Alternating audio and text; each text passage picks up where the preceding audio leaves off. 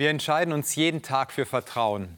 Sie vertrauen den Bremsen Ihres Autos, mehrfach während einer Fahrt, oder dem Busfahrer, der Sie von A nach B bringen soll, dem Bäcker, dass er Ihnen die Semmeln und die Brötchen für das Geld, das Sie bezahlt haben, auch aushändigt.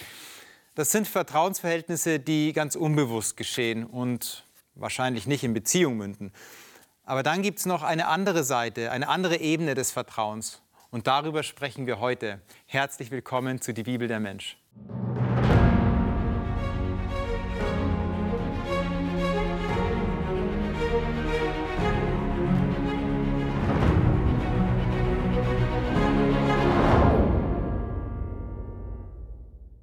Schön, dass du da bist, Marion. Herzlich willkommen. Du bist eine Person, die ganz viele Ausbildungen hat, so kann man fast sagen. Du bist Coach, du begleitest Menschen in ihrer Persönlichkeit, Menschen, die dir vertrauen. Du äh, begleitest aber auch Menschen, die mit finanziellen Fragen ähm, mhm. zu tun haben, die ähm, da mit diesen Fragen an dich auch kommen. Beides, wie gesagt, was mit Vertrauen zu tun hat.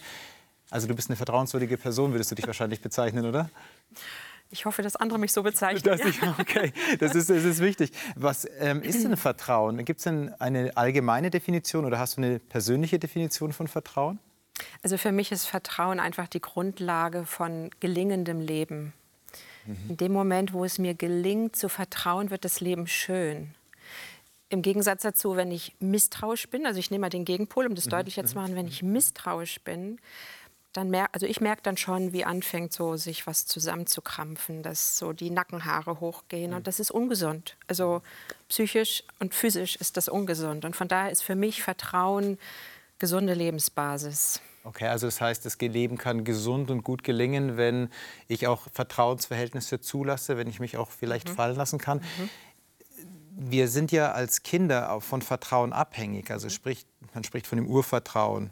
Kinder, die ein Gegenüber brauchen, wo sie sich fallen lassen können. Wenn es jetzt vom Elternhaus aber nicht gelingt, wenn Kinder mit einer Wunde da zu tun haben, wie kann denn dann trotz diesem mangelnden Urvertrauen Vertrauen trotzdem aufgebaut werden in späteren Jahren? Das ist eine sehr große und eine sehr, sehr breite Frage, die du stellst. Also die aktuelle Forschung heute weiß, dass diese Bindung, die in den ersten zwei Lebensjahren gebaut wird, eigentlich irreparabel ist, wenn sie hm. nicht da ist. Das ist die technische oder die, die, die medizinisch-psychologische Seite vielleicht. Die ja ähm, auch fast pessimistisch dann sich anhört. Ja, die macht aber auch Verantwortung bewusst für alle, die wir mit Kindern Umgang haben. Und das ähm, würde ich mir wünschen, würde mehr thematisiert werden.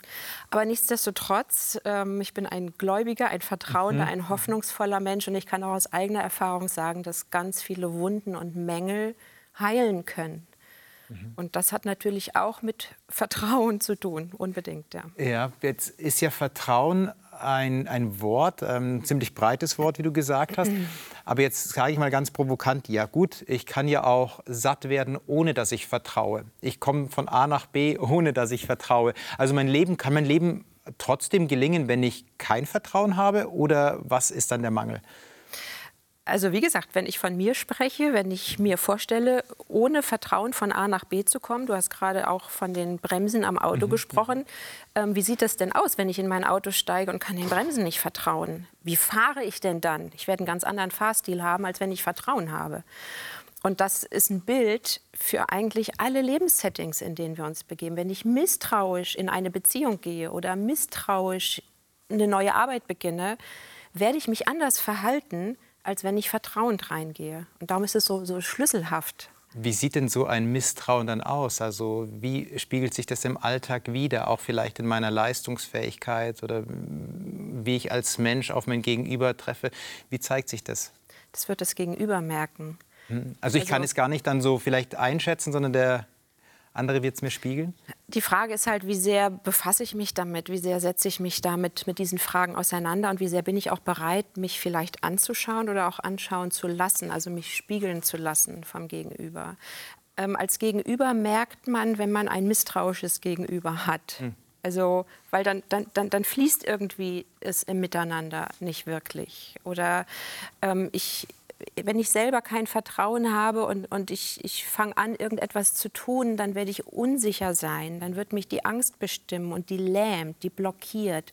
Das heißt, alles, was ich mache, wird verkrampft, angespannt, ähm, sperrig sein, während Vertrauen einen Fluss ermöglicht.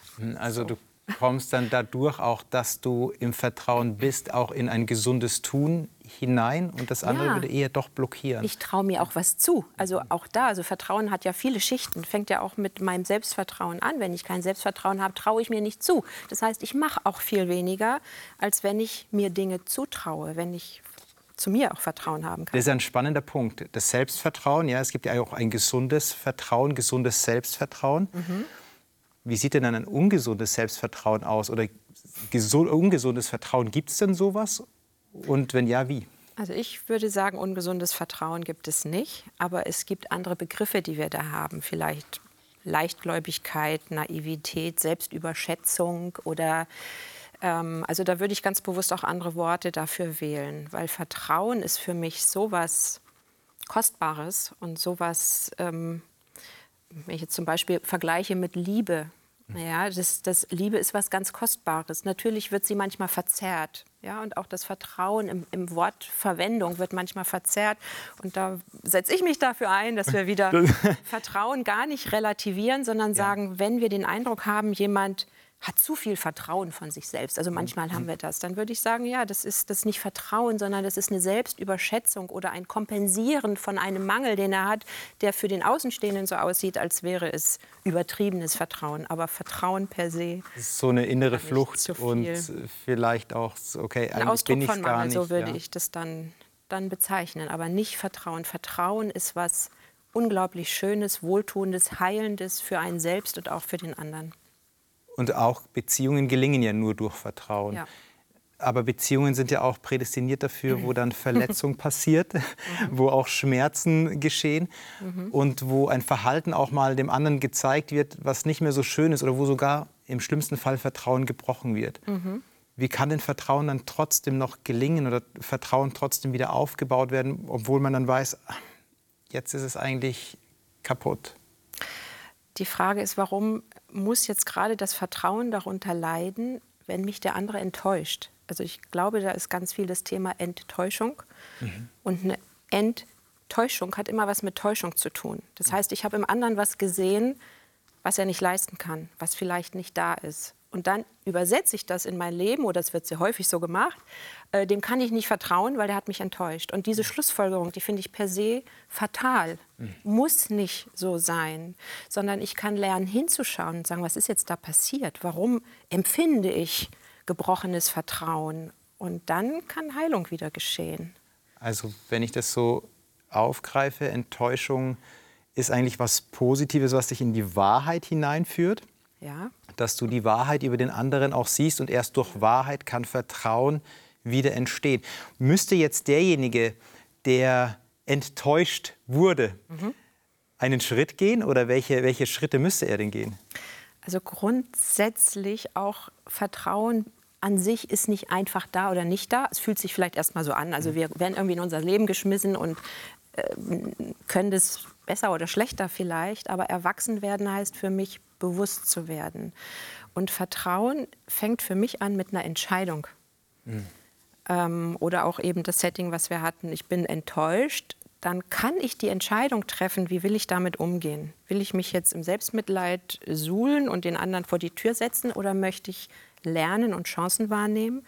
Und das braucht eine Entscheidung.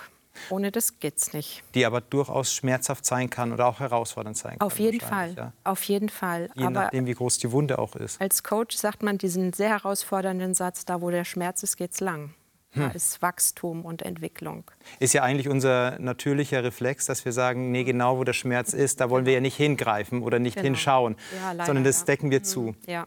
Also ist Vertrauen erst in dieser schmerzhaften Auseinandersetzung möglich. Das ist ganz spannend, weil ich von dir weiß, dass in deinem Leben eine, ein, ein, gewisser Wechsel stattgefunden hat, wo du gesagt hast, da gab es einen Bibeltext, der dich sehr bewegt hat, der auch dich nochmal herausgefordert hat, vielleicht sogar in dem Schmerz bewegt hat, ähm, vielleicht auch mit einer Enttäuschung zu tun hatte.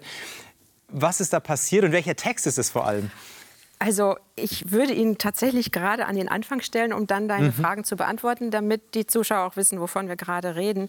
Also mich beschäftigte über viele Jahre hinweg der Text in Matthäus 6, den Jesus sagt, ab Vers 25, ähm, weil das ein Thema ist, das sehr stark mein Thema ist. Ähm, da sagt Jesus, darum sage ich euch, macht euch keine Sorgen um euren Lebensunterhalt, um Nahrung und Kleidung. Also da, da geht es bei mir schon mal los, weil Sorgen machen kann ich und Sorgen ist nicht Vertrauen. Ja. Ja.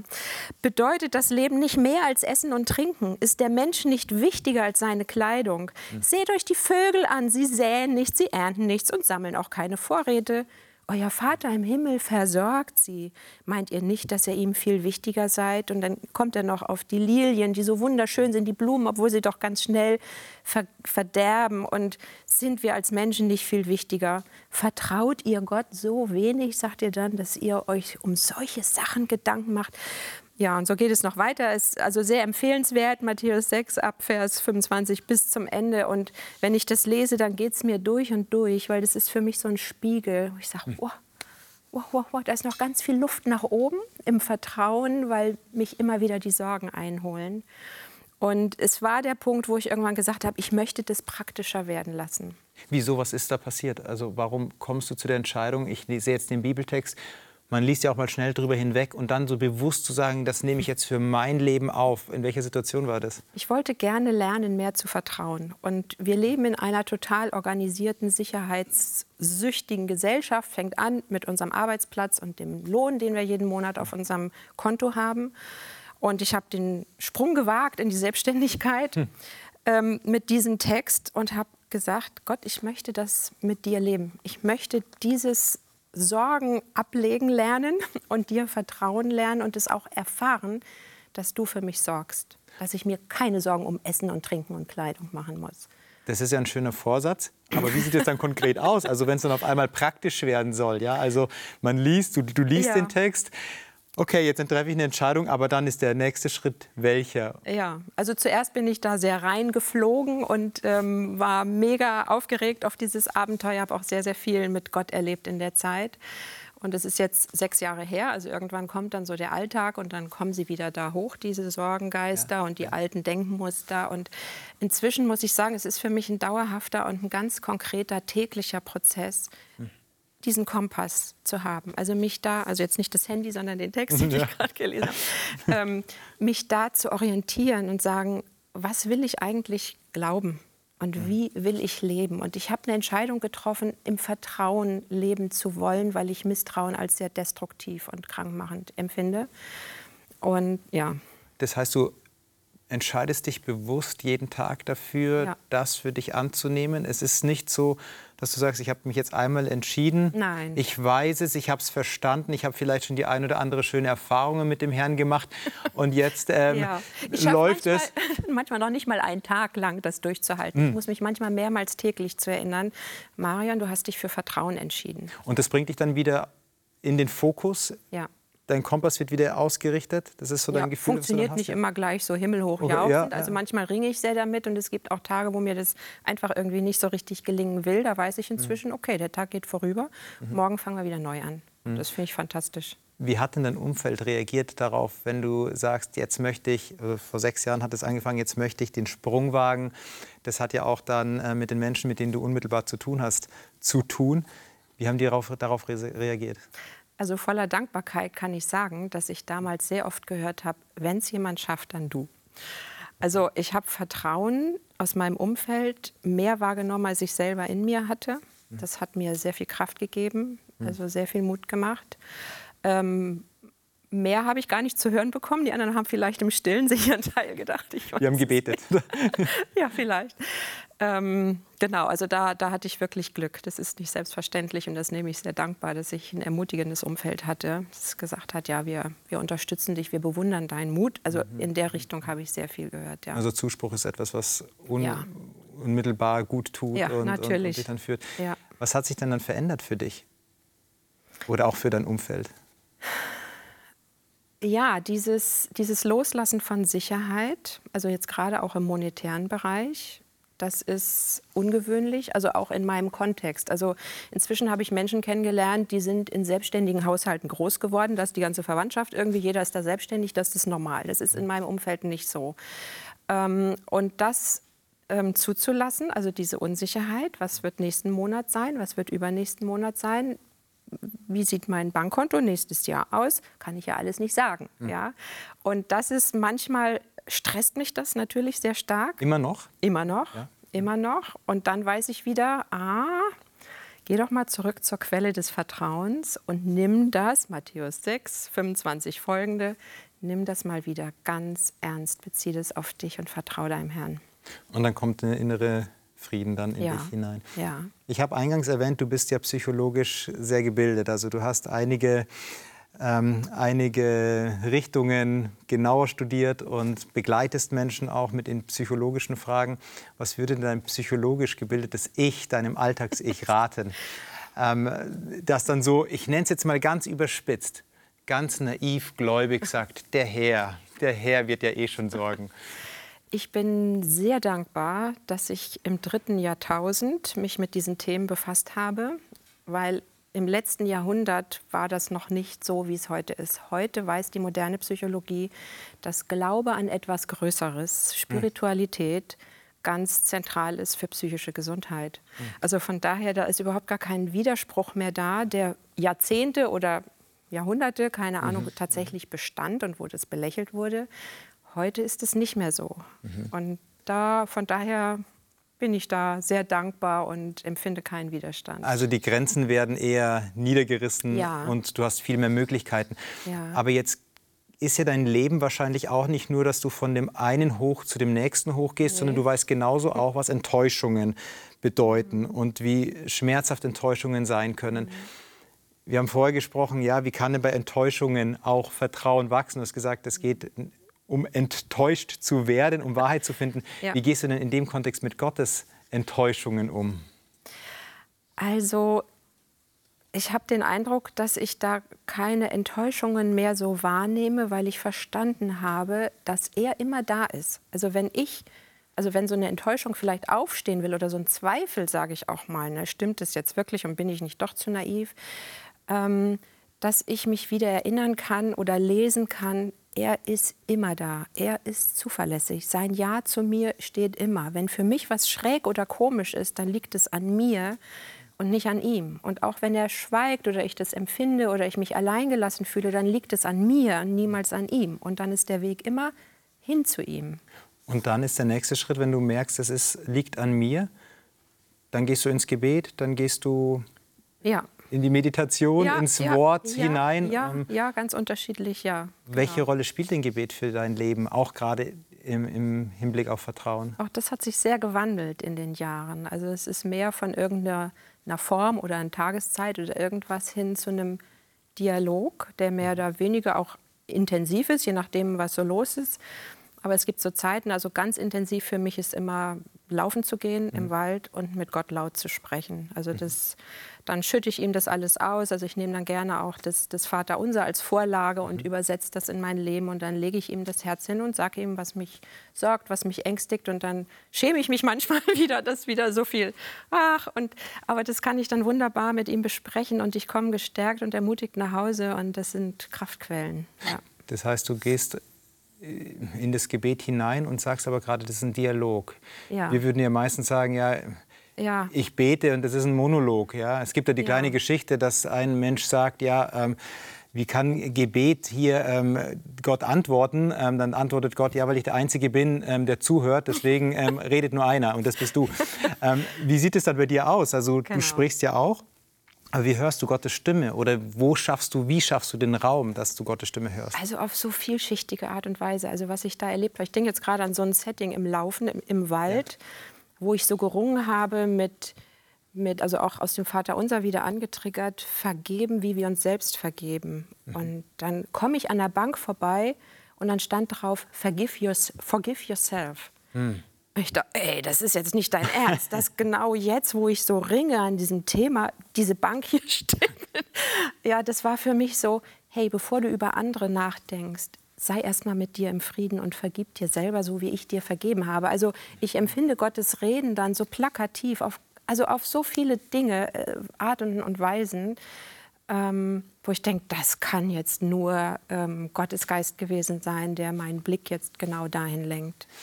Wenn du jetzt dich so Gott anvertraust im Gebet, wirst du auch selber sensibler für die Stimme Gottes? Ja, unbedingt. Und mit, oh, das geht auch ohne anderes nicht. Also ich kann nicht erwarten, dass ich Gottes Stimme höre, wenn ich es nicht trainiere. Da ist dieses Bild mit den Schafen, finde ich, so spannend. Wir, wir leben ja hm. heute die wenigsten als Hirten, aber ich habe gelesen, dass Schafe das Vertrauen zu ihrem Hirten bekommen, dadurch, dass der Hirte immer regelmäßig für sie sorgt, über einen längeren Zeitraum. Der ist immer da. Und so habe ich das auch erlebt. Gott hat über Jahrzehnte in meinem Leben für mich gesorgt. Der war einfach immer da.